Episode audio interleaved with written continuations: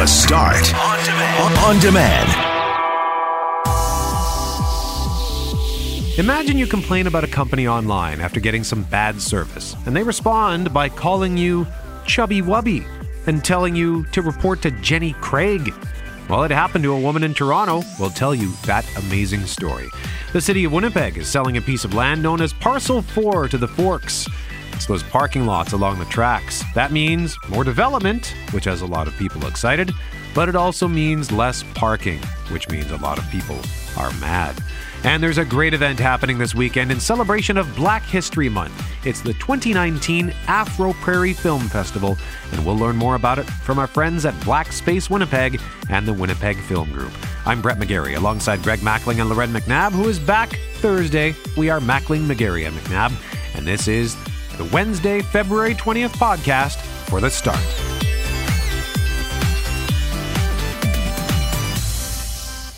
Good morning, Mr. Greg. How are you, sir? I'm terrific, Brett. How are you this morning? It's uh it's only Tuesday. Oh wait. It's Wednesday. Yeah, I actually made that very mistake as I was just uh, putting some slides on our 680 CJOB Instagram story. I said Tuesday on the start. No, Wednesday on the start. Start all over. Nothing like uh, a short week. Yeah, it's I'm going all to right. make mine extra short. Is that okay? Yes. I'm going to slip oh. out of here tomorrow afternoon. And you're going down to balmy Las Vegas. Yeah, I'm going to go put some sunscreen on. Oh, wait. No, I'm not. What's happening down there? Ah, do you want to hear it right from the Weather Network? Yes. A potent and cold low pressure system will drop into the area tonight, bringing hazardous winter weather conditions. This is not for Winnipeg. This is for Las Vegas. They have a winter weather advisory up to three inches of snow Wow. in certain parts of the valley in and around Las Vegas. They're saying in metro and downtown Las Vegas, it may more be sleet and rain, but not was I, not what I was expecting when I booked this trip about five months ago. Yeah, you don't normally hear the words snow and Las Vegas in the same phrase. They did have snow last year Okay. around the same time, and it's not unprecedented. Unlike the snow they've been getting in Hawaii Yeah. at uh, different elevations over the last couple of weeks. But yeah, this is, uh, hey, I'm not expecting anyone to feel sorry for me. It's just ironic that I'm going to Las Vegas for a few days for a hockey game. And, uh, well, you know what? We might as well just take the white out with us. Well, you did that in Finland. Yeah, that's true. They had their first snowfall of the year uh, as I was basically landing in Helsinki. So um, if you hear I'm coming to your town, you may want to get the sorels out. I remember the first time I went to Las Vegas. It was 10, 11 years ago now, I think. And it was in January. And I had never been down there. I just assumed because it was southern United States, desert, that it's going to be piping hot. I had, didn't bother to check the forecast. So when we got there, I was there with my girlfriend at the time, and we couldn't check in yet. But uh, they took our bags, but we we each just grabbed an outfit and ran and changed. She put on like this little sundress. I put on a t-shirt and shorts, and we go outside. It's ten degrees. it was cold. I had no idea. Yeah. So that was a bit of a rude awakening to investigate the weather before we get there because we hadn't been outside yet. We got I went into the airport, got into a cab. Sure, sure. Yeah. Yeah. Anyway, it should be fun. Lots of Winnipeggers heading down uh, for the weekend as the as the Jets and the Golden Knights renew their rivalry, and uh, that's the first game back in Vegas since Game Four of last year's Western Conference Final. I want to thank our listeners who were with us early yesterday morning because I was talking about how I am in the process of moving, moving in with my girlfriend, and I had this realization on the air yesterday that I still had an old bed frame for a double bed in my storage locker, and I didn't know what to do with it because I'm not going to throw that in a dumpster.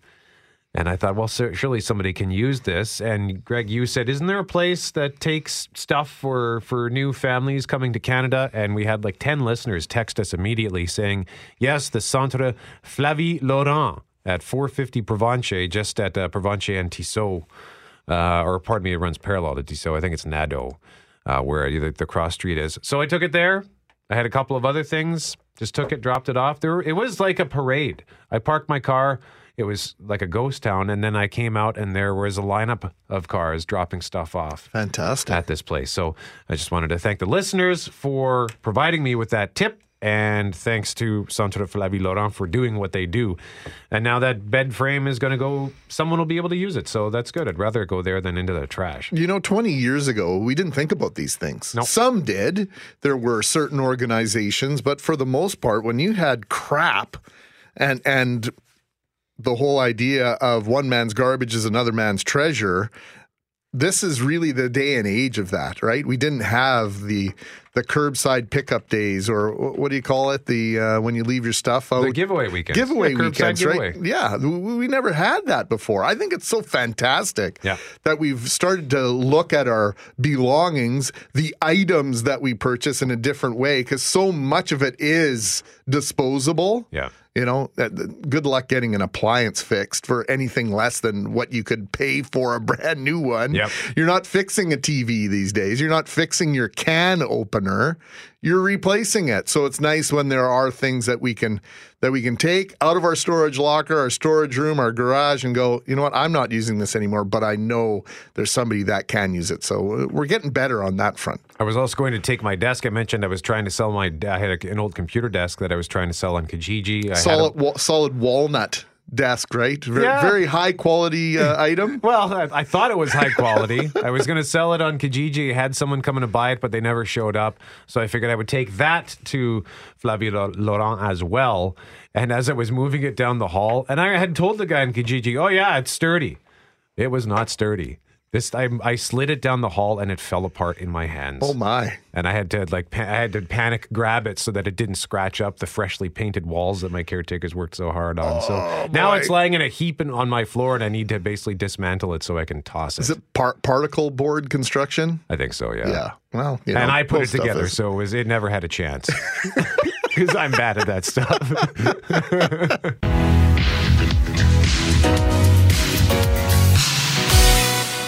Mackling and McGarry McNabb back tomorrow. Jeff Braun is here. Austin Siragusa is here in for Kelly Moore. Jeff Fortier, and we've all had bad customer service, but this is unbelievable. Toronto company is under fire for how it handled a customer complaint. And as Global's Sean O'Shea reports, the company disparaged the customer with jokes about her weight.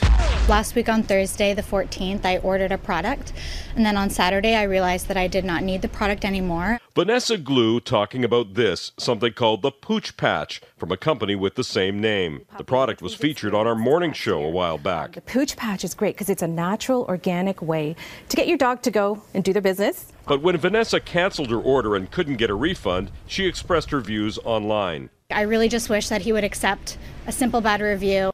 That bad review didn't go over well. Pooch Patch's president, by email, made some unusual remarks. He emailed me to tell me that he looked at photos of me online and he thinks that I'm chubby. In one email, the company tells her, looking a little chubs in that profile photo. You don't talk to people or comment on their body or body shame them. She told the company she planned to report the replies to a government consumer agency. The response from Pooch Patch Ooh, so scared, chubby wubby. I reported you to Jenny Craig, a well known weight loss program. And on it went. saying that I needed to uh, go to Jenny Craig, and he referred to me as Fatty McFatFat. And I did post it on my social media, and because of that, people in my following ended up leaving more bad reviews. Vanessa got a threatening legal letter warning her about bad reviews, quoting Ontario law, signed by an associate lawyer named Alyssa Steiner. In my research, I cannot find any record of the lawyer that signed this letter. That's because no lawyer with that name is licensed to practice law in Ontario. Global News contacted Pooch Patch several times. Pooch patch, woof woof. Its first response read, Ha ha ha ha ha, I'm dying. This is gold, pure gold. Several later emails from the company blamed their responses on others. We use an external customer service company based in India, said the manager, claiming they're appalled by the way a client was treated. As for those comments about Vanessa's weight, It's completely inappropriate, even for a person to say that to me, let alone a CEO of a business. To say this is atrocious customer service, well, that's an understatement. Whether you get your fulfillment done in India or not, you're responsible for what those people have to say. And in Pooch Patch's case, it's not good from a customer perspective. Global's Sean O'Shea. If you want to see that video, we've linked it to our 680 CJOB Instagram story. So, Jeff Braun, Austin Siragusa, Jeff Forte are here.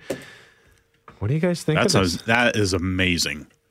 It's Going to crazy. be tough times ahead for the pooch patch, I think. Yeah, they're- they've got to be going under after this. Like, Yeah, that's it's it's quite shocking that that the cut the reaction to a complaint is like that. and I, I don't get it because uh, right now, like when people go on social media and post something bad, like I go, "What the heck are you thinking?" But then to be a company and do that, like, really, give your and head a some- shake. And the, the, the, there are some shocking customer service situations that happen. Like we all have the bad customer service that kind of sticks with us. But I remember, uh, I want to say in 2010, when I moved into my house, the the guys who moved us in were great, and they we had a quote of I don't know 700 bucks, and we ended up being charged 850. And we weren't going to argue with the moving guys. I just said I'll I'll just leave it and I'll call your office tomorrow. So I did that. I called the office and I the owner was the guy on who answered the phone. And I was polite and I just uh, said, "Listen, we were quoted this and you charged this. What's going on here?" And he was antagonistic right from the start. And every time I tried to talk, he would cut me off. And I was asking, "Why are you being so aggressive?" I'm just calling to inquire about the dis- the disparity in the charge. And I finally said, like, do I need to come down there? And I realized the implication of that language because it implies that I am going to come down there and we're going to we're going to go. But before I could even complete my sentence, he says, "You're gonna you're gonna come down here? Well, I'm gonna kick it." And he he went into this diatribe where he threatened physical violence. He threatened to beat me down. And I said, I don't want to come to fight you. I just wanted to come talk to you in person. And I'd rather not do that. I thought we could settle this over the phone. Oh, well, uh, so he got sheepish, but then he doubled down and said, No, I'm not I'm not doing anything. If you don't like it, too bad. File a complaint with a Better Business Bureau or whatever. Well, probably one of those businesses where they think at the most you're going to use them once or twice.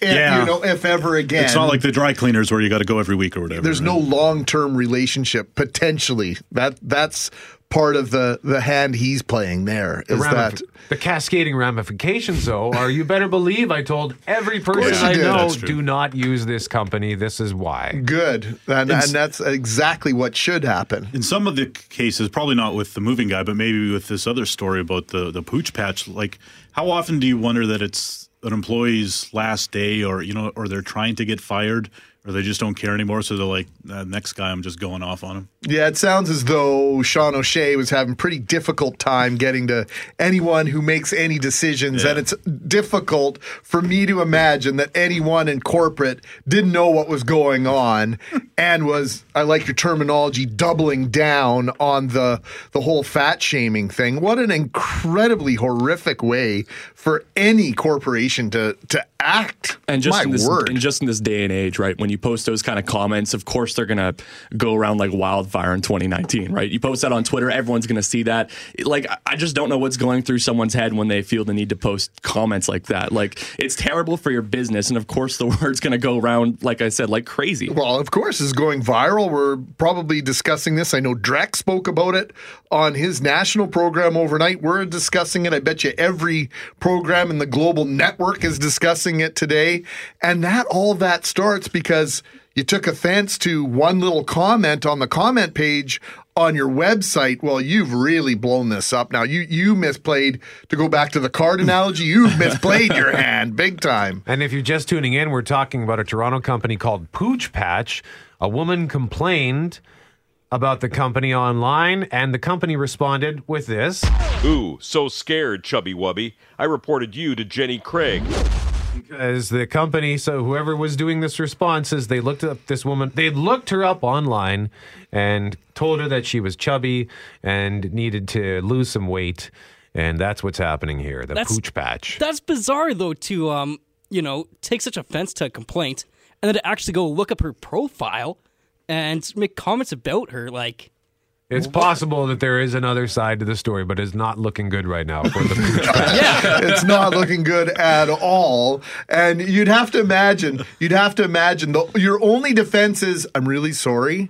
This is the first time anyone said anything bad about us. We, we didn't know how to handle it. So we went on the offensive. That's your only defense right now. You were the first complaint to Pooch Patch, and we weren't sure what to do. So this is what we did. We went, we chose we the just- nuclear we went option. hard, yeah. Unless this India thing where they said they use an external customer service in India because a lot of companies will outsource their customer service. The sl- use of slang and the Jenny Craig reference suggests that it's local. Well, I mean, they speak English over there. Yeah, They're- but they're- the- Proper English, not weird local slang, right? Yeah, I, I, I don't know, man. I think that's going to be that's a tough sell. And actually, I have another moving story when it comes to, to bad customer, like atrocious customer service. Oh, no. So moving in, so prior to the house, moved into an apartment in sort of in your old hood, Greg. It was on uh, St. Matthews, uh, St. Matthews in Clifton, and I know the house. So the guys, uh, they they were a little late getting to our apartment because the previous job they had was way bigger than they expected. Like they were told they were going to be moving. That happens to movers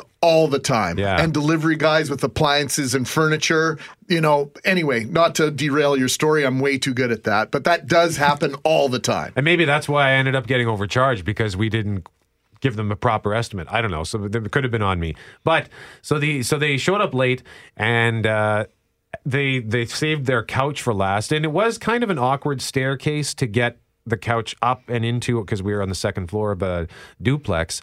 And the guys didn't even try. They measured the distance from the ground to the ceiling and the the, the length of the couch and they said this isn't going to go. And they didn't even try.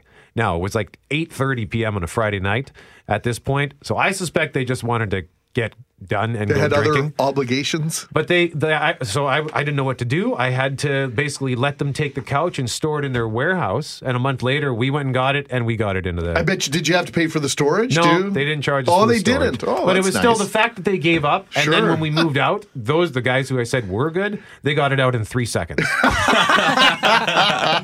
so yeah, that's just atrocious.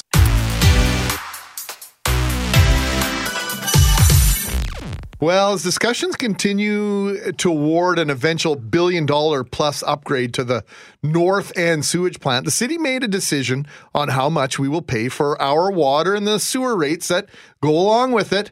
Executive Policy Committee voted as to whether or not we would pay more for both services. Here's Global's Amber McGuckin with more details. Councillors voted to hit pause on those hikes and maintain 2018 rates for 2019 as they wait to find out how much money that will be coming from the province and federal governments. The 4.7% rate increase was proposed to fund $422 million in upgrades to the West and South End sewage treatment plants, as well as more than $2 billion in upgrades to the North End treatment plant. Most of the improvements are due to provincial environmental regulations. Even though the hike isn't coming into effect right now, pending council approval, the mayor says Winnipeggers need to be ready for one. Uh, we've been indicating for some time that uh, it's absolutely critical that other levels of government provide support for a project of this scale.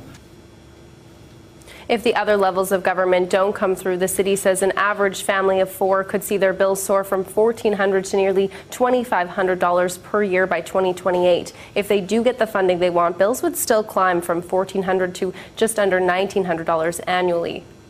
The rate that I'm seeing in the chart, um, uh, you pretty well can't use water. Uh, I'm not sure if people will be going on the snow and getting buckets, um, going back to those days, but it, it, it had a huge, massive burden on people's ability to uh, to uh, to be able to pay those rates. Provincial Minister of Municipal Relations Jeff Wharton gave us a statement saying the province is committed to that project, but that the city needs to supply more detailed plans before funding levels can be explored. All right. Also on the table, a freeze to the amount of money that gets transferred from the water utility to the city's general revenue stream. A lot of people don't realize this happened. Lots of us do know that it happens, and lots of people are not happy about it. Last year, it was $38 million. It's not a small number. And so it would mean a property tax increase to cover that number. Nobody's talking about eliminating that transfer of funds. I think they should because I think it's pretty hypocritical that you go hat in hand to the province and the federal government when you have 30 to 40 million dollars every year that you're just siphoning off to general revenues. I'm of the opinion, Brett McGarry, Tell me how much stuff is going to cost. Charge me accordingly. Don't play a shell game with my own money. It's such a waste of time. It's so disingenuous. Anyway, that's something that is also up for debate and conversation at City Hall over the next several weeks. Prepare for more changes at the Forks. Exciting new development at the expense of places to park. The last section of undeveloped land at the Forks is currently being used as surface parking. Well, yesterday, the city announced it will sell it. Allison McKinnon of Global News fills in the blanks. This piece of land, known as Parcel 4 at the Forks, has been a parking lot for decades, but drivers could be looking for another place to park later this year. We'd love to be in the ground as soon as possible. The city is in the process of selling the parcel of land to the Forks to develop a new marketplace that'll bring shops, green spaces, and residential housing to the 12 acre surface parking lot. But the change has some Winnipeggers concerned. I can't even imagine all that parking being gone. It's just going to discourage everybody to come out here, especially on days like this. So, like, I have my daughter, and if we were further away, we probably would have had to turn around and go home. While others see opportunities. We want to make downtown more dense. Makes sense for business, I think. The Forks says it would like to have shovels in the ground and the project underway by this summer. Allison McKinnon, Global News. So, more development? Yay? Or less parking? Boo. What would say you, Greg? Well, for me, uh, the densification of downtown and uh, the transformation of the Forks, highly uh, a priority in my mind. It's a big deal. Uh, those gravel parking lots, uh, I know they're a great place to park, but they're horrible and ugly. Yeah. And I think it's about time that we're at the precipice of this change. One more step for the Forks. I can remember people being so. Uh, well, first of all, I'm old enough to remember when people were unsure about what the Forks was in the first place and what they were going to do there. And of course, now it's become the most popular place to go in the entire city, one of the most popular tourist attractions in the country. Yep. And so now we're on this tipping point where downtown uh, needs some needs some some more places to live. We're seeing a 40 tower or 40 story apartment tower going up basically right across the street from the Forks, which would indicate that there's an appetite for more housing, more commerce downtown, and uh, those parking lots are just a vast disconnection between the downtown and the Forks. And I think that's the goal, is just to connect it all with commerce and places to live. I think it's going to be beautiful. What's your reaction to the city selling Parcel 4 to the Forks? So far, 35% say more development, progress, while 65% say less parking, harumph. And I spelled harumph, H A R UMPH. And I just knew that somebody might say what this listener Bob said on Facebook. It's spelled H R U M P H, no A. So I posted a screenshot from Collins Dictionary that says H A R, and it's it also says it's a variation of the spelling H A R R. So three ways to spell harumph. Well, we got our point across. Yeah. And so we appreciate the interaction no matter what. And as one of our listeners texted to us, do you see a correlation? It's odd. Find it odd that on the website, it's was it 65% to 35%? Yep. Uh, saying uh, harumph, less parking. Yep. Uh, well, it's the exact opposite on our Twitter poll. 67% say development, progress, yay. 33% say less parking, harumph. And on Facebook, I'm just doing the tally now because it doesn't seem to display in percentage, but so far 53% on Facebook say less parking. Harumph. So an interesting sort of cross section of results on that. Oh, hang on a second. Let me just check because I put this on Instagram as well. So the poll is everywhere. different platforms. You can weigh in on this poll on all of our social mediums, the internet social medias, as I like to say. And so far on Instagram, we have uh, the progress vote has a slight advantage on that one. So, yeah, you can weigh in wherever you want. CJOB.com, Instagram, Twitter, or Facebook. After the show, should we just be outside? CJOB taking a literal straw poll? Yeah. Just uh, speaking to people so there's no complaints. You can always get in. You know, we were going to play a couple different stories here. Why don't we just jump into this conversation? Let's. I think it's great that people are so in love with going to the forks that their big concern is about parking Yep. and being able to continue to go there. I think that's fantastic. Yep. The development that's being proposed at this point, and I've studied this fairly extensively to my knowledge, and you can correct me if I'm wrong, but as far as I know, there is no parkade, there's no underground parking as a part of this redevelopment of Parcel 4. Okay. So it's going to be more development, less parking. The Forks is also going to be restricting or changing the size of Israel Asper Way. And I believe that's just south of York into the Forks is going to be going from two lanes in each direction to one lane in each direction. And that uh, one side will be actually converted into a bike path Yeah. or, or an active transportation path.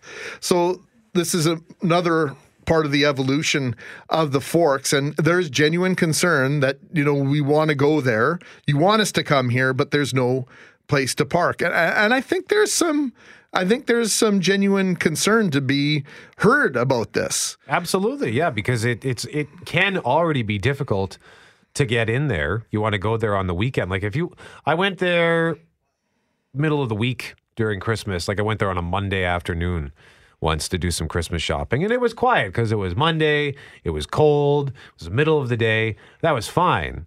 But I had been there the day before on a Sunday and it was chaos. It was Mhm, pandemonium.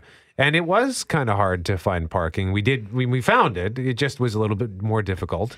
And if you take some of the parking away and you take away more lanes of traffic, how many people is that going to turn away? Because I understand they're trying to encourage people to either be active when they when they get there, walk there, whatever. But you got to if you're driving there, you got to put your car somewhere. Sure. And I think uh, it's interesting. We were going to we were going to do an, an interesting experiment when we first opened our restaurant back in uh, Vernon, BC, two decades ago now, and we were going to start what, what some nightclubs do: a false line. The false line. Because there is something psychological about wanting to be where everybody else is. Yep. And so that's the magic line you dance around as well if you're the Forks. Because they also know that if it's popular, people want to be there and they'll find a way to go. Think of Canada Day. I know they restrict a lot of the parking down at the Forks because of the fireworks. Yep. And so you've got to walk far and wide. I know that's not super practical in the wintertime there's got to be another solution, another piece to this puzzle, and this is where I start asking the question about trolleys and and uh, downtown transportation, public transportation that connect Bell MTS Place, the Shed District, the East Exchange, the West Exchange, and the Forks. I think this is a question that needs to be asked and answered about how are you going to move people efficiently through the downtown to all these places where people clearly like to go, Broadway Avenue, uh, in an efficient manner, manner with with with less parking. And we're getting all sorts of feedback at 204 780 6868. Some of it is angry. Linda saying parking. Imagine living downtown and you can't park until MTS events are over to go home. And now this Forks idea will only frustrate people who go there. And Linda suggesting there will be a decline in numbers. Uh, I'm not sure that there would be a decline, but there could be enough to make some people who don't like. If you really want to go, you're going to find a way to get there. But if you say, "Ah, let's go to the Forks," and then you go and there's a lineup to get in, and there's nowhere to park, ah, I'll just go somewhere else. Could you have imagined though, 15 years ago, you go back in time and you go, I'm going to tell you, 20 years, there's going to be so much going on in downtown Winnipeg at the Forks that we're going to be complaining about a lack of parking. you would have been laughed at, right? Yeah. So it's an interesting uh, point in time that we're at, and there there are some questions to be asked and answered without uh, doubt with regard to this. One of the other questions that comes up, Water park? Adam, yes, Adam, one of our listeners pointed it out. We got it didn't take long to have a variety of p- uh, positions on this in the in the newsroom. What does a water park look like? We haven't had this discussion for years. There was that proposal to build a hotel and water park at Parcel 4. It was, in my opinion, a very underwhelming proposal, not only for that piece of land, but for a water park overall. But when you hear water park and the idea of a water park in Winnipeg, I'm going to ask you this, Brett, directly. Is anything less than what they have at West Edmonton Mall a non starter for you? Anything less would be no good. If you're not going to do it right, then don't bother. You want to make it a destination. That water park is it's a tourist attraction. It was one of the reasons why I wanted to go to Edmonton. The one I've only been there once, but I went to see a friend who lived out there with a couple of my buddies, and that was one of the reasons why we all went. We thought, well, hey, there's yeah, it's our buddy, but they've got that water park.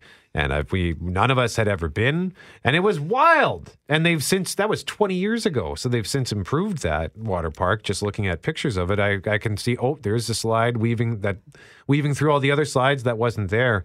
It's an amazing water park, and yeah, if you can build something like that in Winnipeg, it a will provide entertainment for us in the cold winter months where we want to enjoy a tropical setting, and it'll bring people in. Well, I'm going to tell you this. I'm all in on this, but it does have to be right. I'm to the point, and in my mind, dollars and cents don't matter. Just for this proposal only, yep. I want a retractable roof on it. A retractable so that in the summertime you are enjoying a Manitoba summer day at the beach in downtown Winnipeg. I Oh. imagine something the size of West Edmonton Mall with hotel, a hotel on each corner, sharing in the enterprise, maybe a little bit of public mon- money involved. But like to me, this has got to be like a four, five hundred million dollar project. It's got to be. I can't believe I'm going to use the term. Uh oh. It's got to be world class. It's got to be top shelf. It's got to be one of the best uh, water parks anywhere. I honestly think people would come far and wide. I know. Do you know how many people? I know you know people. Let me rephrase that. That go to Wisconsin for their summer holidays. Noah's Ark. It's all about the water parks, man.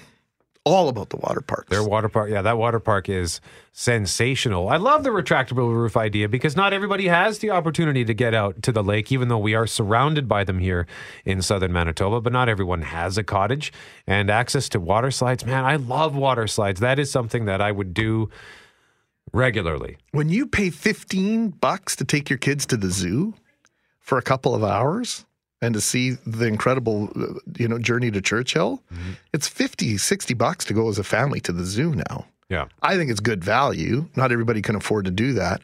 But you can tell me you wouldn't spend 150 bucks for the day or to do a staycation and spend three or four hundred dollars versus three or four thousand dollars to go on a summer holiday down to Wisconsin Dells for a week, stay in Winnipeg for three days at a time in a nice hotel downtown.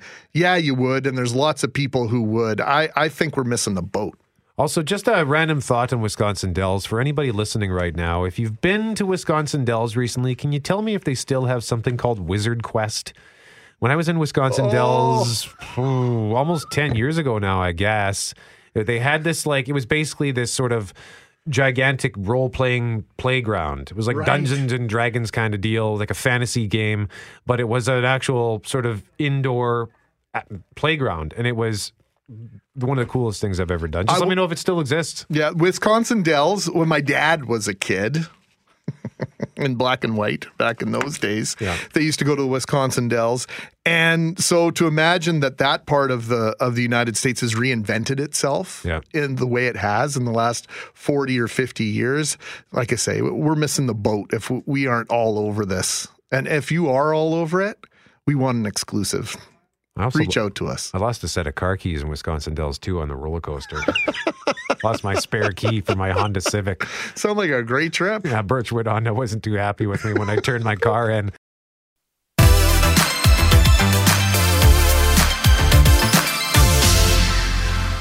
And McGarry, McNabb back tomorrow. The headline at cjob.com. She didn't get insurance. Winnipeg family left with massive bill after daughter dies on vacation. Global's Brittany Greenslade has more. Sun, sand, beaches. It's what many of us dream of heading out on vacation. But when tragedy struck Holly Tuhart after her daughter Danielle died in the Dominican Republic, it quickly turned to panic and a plea for financial help. Next step now is to focus on getting my daughter back to back to Canada. I have to get in contact with the funeral people out there because they have my daughter's body. They said that I'd have to get 51 5100 US uh, to get her released. Danielle didn't have travel insurance. We never uh, thought that this was going to happen, so she just assumed, okay, I don't need it. So now, on top of mourning, the family also faces medical bills, the cost of bringing her body home, and a funeral. I think the most common answer is nothing's going to happen, I don't need it. But unfortunately, uh, life is unpredictable and things do happen. It's the number one recommendation from the federal government and travel agents. It's very important to check what you are covered for. Talk to your travel agent, check your credit card coverage plans, check your employer coverage. You can be faced with enormous medical bills. It's also suggested travelers register with Global Affairs before they leave Canada, just in case. Take a photocopy of your passport before leaving. Um, keep a photocopy of it with you at all times, as well as at home. Contacting your local Canadian embassy when you are in destination and, and letting them know where you are. An extra step you hopefully will never need. Brittany Greenslade, Global News. You know, Greg, as uh, you're getting ready to go to Las Vegas this weekend uh, with that cold and snow warning, I'm going in June. And I honestly have no idea what I'm covered for. I don't know if I'm covered through CAA. I don't know what the coverage is here at work. She mentioned credit card. I don't know what I have there. But I know that in the past, there have been times where I just, there's a couple of travel agents in the mall. I'll just walk in there and say, hey, I'm going to Vegas. Can I get some travel insurance? Because at least then I just know that I've got it. And it's not that expensive for a short trip to the U.S., but it's still, you, we heard it there she they said, well, we didn't think this was going to happen, so I didn't get it. And it's what we all like to think, right? We look at we're going on vacation. It's a party. I don't want to think about stuff like that. Yeah, well, and if you're going on an extended visit to a place like Mexico or the Dominican Republic, I know it can be close to a couple hundred bucks for that cancellation insurance. Uh, I know in the back of my mind with the cancellation, I go, well, if I'm so unwell that I'm not going on this trip, well, I've got bigger fish to fry yeah. than to worry about losing out on my trip. And then when you're there, yeah, sometimes, you know, my trip was say 11 or 1200 bucks. I want to spend another couple hundred. Sometimes it's all too easy to decline that insurance. And I just feel so bad that this family is going through this on top of, of losing a family member. Now, the financial implications, these cautionary tales, and you use the terminology right. Uh, Canada, I think, is the most insured company uh, country on the planet.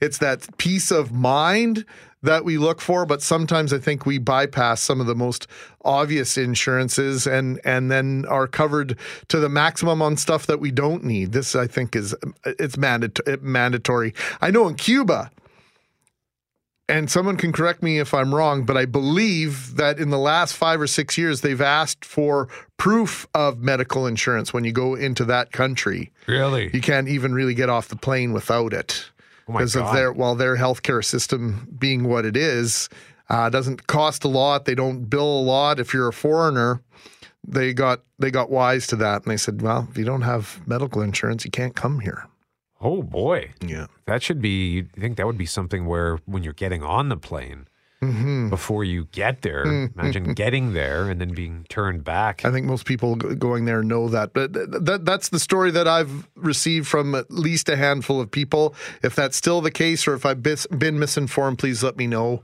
680 uh, text line 204 780 6868. And we are getting a lot of text messages as well on the Forks regarding the parking. Now, the city has sold parcel four to, or is going to sell parcel four to the Forks to be developed. And the question of the day at cjob.com what's your reaction to the city selling parcel four to the Forks? So far, 65% say less parking. Harumph. 35% more say more development progress. Huzzah.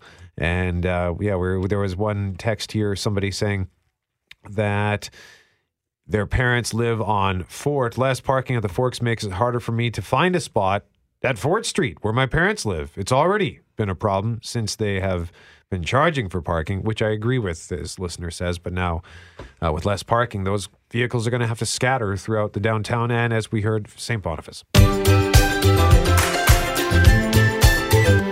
Right now, Greg, we say hello to Black Space Winnipeg and the Winnipeg Film Group for the 2019 Afro Prairie Film Festival, the second annual. Hey, Yes, yes. That's what's up. That's what's up.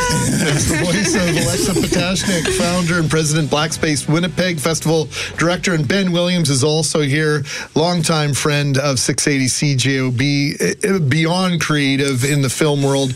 Ben Williams is director of development and marketing, production center and uh, director of the Winnipeg Film Group. And, you know, this is such an incredible event. Your second annual. Obviously, things went very well last year, Alexa. Tell us what the goal of this, uh, of this film festival is. Well, we started honestly, um, a lot of this came out of uh, the work that Winston Washington Moxam did, and he was a legendary Black pioneer filmmaker in Manitoba whose work I don't think was recognized enough um, in the Winnipeg film industry.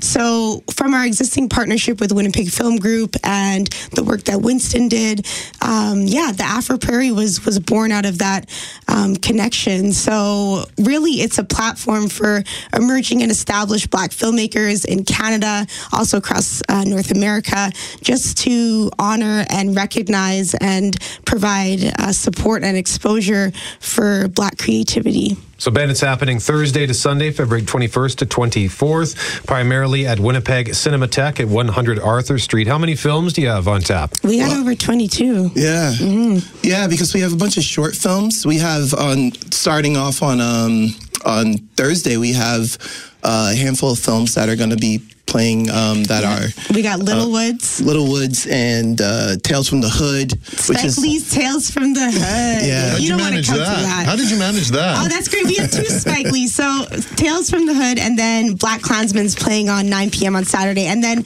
Ella Cooper from Black Women Film Canada is opening our keynote tomorrow at 6 p.m. at Cinematheque. So she's done a lot of amazing work and provided platforms for Black uh, women directors and filmmakers in Toronto.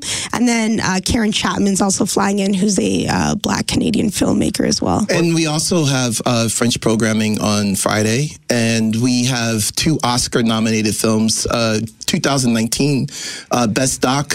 And also best feature film uh, and best director. And matter of fact, actually, Spike Lee is, uh, you know, from BlacKkKlansman. Um, there's only in the Oscars 91 years year history, I believe there's only been six black nominees, director nominees ever, and none of them have won. Uh, so Spike, we, we don't know. We'll see. Well, it's interesting that you're here today. I believe it's Sidney Poitier's birthday. Oh, today. wow. So that? Very cool. I just Mr. posted a photo of him on, on Black Space. I mean, he, he- he's magical. I, I just wanted to ask you, how do we get to the point? How do we get to the point where we don't have to have, and maybe it's okay that we do. I think it's fantastic. Yeah, yeah. Hear me out here. Oh, I'm hearing you the out. Afro Prairie Film Festival, where we just have the Prairie Film Festival, and, mm-hmm. and it doesn't. We, we don't have to work extra hard to to highlight the work of, of black directors and mm. actors and and those that are involved i- in the genre. Ben, do you understand where I'm coming yeah, from? Yeah, yeah, yeah. Well, you know, I'll t- let me just uh, step back one minute with that because actually, um, I was a juror for TIFF, uh, Toronto International Film Festival, for the Canada Top 10 Best Shorts. And when I, I had to watch over 100 films, and of those 100 films, there were only there was only one black film. Wow. Out of 100 in Canada representing. Wow. And there were two uh, two indigenous filmmakers. So you got to look at the the perspective of uh, the scope of of of, uh, of all this. And, and like in my f- uh, five years at the film group, uh, I've only seen four black filmmakers come through. And I deal with hundreds and hundreds of filmmakers every year. And so, um, yeah, the moment we can start doing that is when um, we're being represented and we have a platform. And this is one way. And, you know, people like Ella, for example, Ella is amazing. Like, and she's coming here, she's our keynote. yeah. And we, like, Ella Cooper. yeah, like Ella Cooper, sorry, yeah. And, and it's kind of like, it's kind of like, you know, when have we ever really brought her out here to kind of represent? And, in the time that I've been here, I haven't seen her, and, or there's very few black filmmakers. So, you know, and as Alexa said earlier, Winston worked at the film group for years. I missed him. He died before I got here. And like, we have a vault of his work. And, you know, the thing is, like, you know, people don't, in the city don't know him. Yeah. You know, everybody knows, like, you know, I love Guy Maddin. That's my guy. But I mean, everybody knows Guy Maddin and they know, like, uh, so many other cats, eh, but they don't know Winston, you know, so, uh, and, and it's shameful. And, but we're trying to elevate him and we have an award named in his honor, actually. So when we talk about uh, a black movie, what would be for somebody who is interested in this? What can they expect when they come to the Afro Prairie Film Festival? What will be different about this film festival as a whole, other than the fact that it is a black festival? I think uh, just given the nature of the existing industry in Winnipeg and Manitoba in film. Um, like Ben pointed out earlier, there's there's not a lot for our community. So and it's about expanding your horizon and film is a powerful tool to tell stories and connect people through narrative so if you can sit down and watch a film and just for an hour or two put yourself in another position and go to another realm go to another world i think it's really important because how else are you supposed to understand people if you don't try to empathize if you don't try to sympathize with with other communities? And it's a film i think it's a tool of activism. And you know it's so it reaches so many people and people can expect just i don't know something new. It's we never nothing has been done i think on this scale before. No, not here. there has been things done in the past absolutely. And i i, I hesitate when we say things like we're the first to do something because black people have been doing this in, in, Manitoba specifically for a long time for a number of different initiatives, but this is just something that we've taken and branded and you know offered to the community, so it'll hopefully always be here. We're talking right now about the 2019 Afro Prairie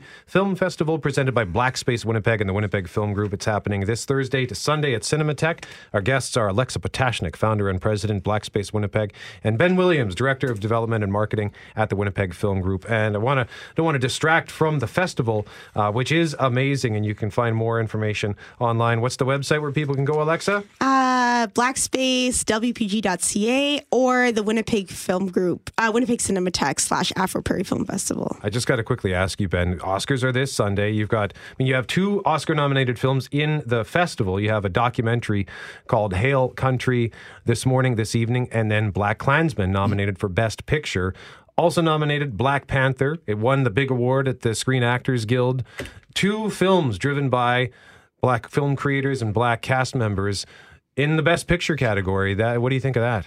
Well, uh, I don't know if I mentioned this, but like uh, in in the Oscars ni- uh, ninety years, um, there's only been um, nominees, uh, uh, been six black nominee directors have been nominee nominated as a best director. Yep. And so it's kind of uh, a unique thing where we don't know if, if Spike is going to win this year. And considering all the years that he's been um, been making films, he's never he's never had a real nomination. Like this is his real first time actually.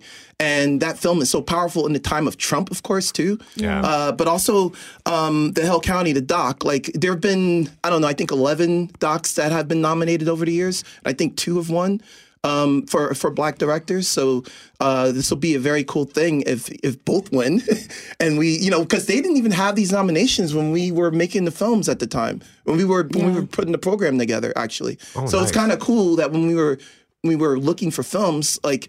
They just happened to be the two, and, and they're the two that are actually nominated. That's very cool.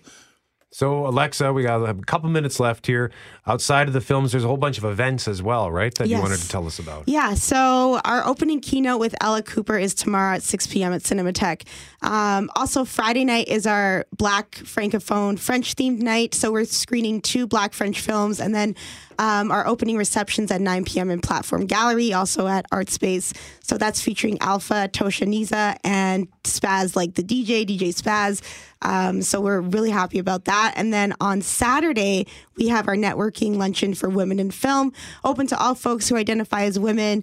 So um, that will be with a network a network opportunity with Ella and Karen. Free food, free drink. Um, ben really hooked that up, so we're happy about that. And then um, that's followed by a uh, preview and um, films of all Karen Chapman. So folks are more are welcome to come to that. And then we end off.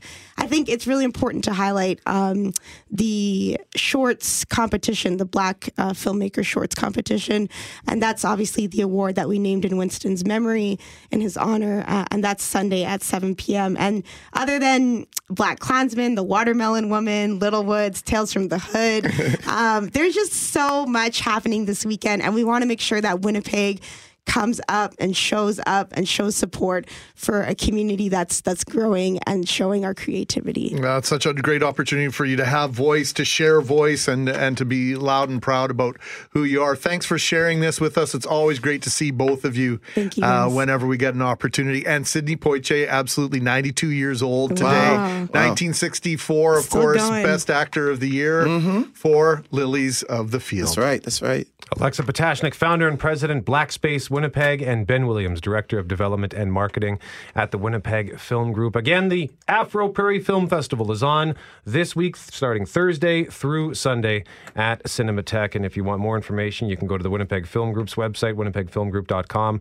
Black Space. Oh, I had it open. What was it again, Alexa? Uh, blackspacewpg.ca. Okay, and make sure you follow them as well on social media. Alexa and Ben, Yes, thanks for the visit, guys. We Thank you. Hey, thanks for listening to the Start Podcast. We are available on Apple Podcast, Google Podcast, wherever you find your favorite podcasts. Subscribe now and never miss an episode. And if you like what you hear, rate the show, tell us what you think. And hey, even tell a friend about the podcast. Be sure to follow us on Twitter and Instagram. Greg is at GMACWPG, that's G M A C K WPG. I am at Brett McGarry, B R E T T M E G A R R Y. And Loren on Twitter is at McNab on Global and on Instagram at McNab on CJOB. Talk soon.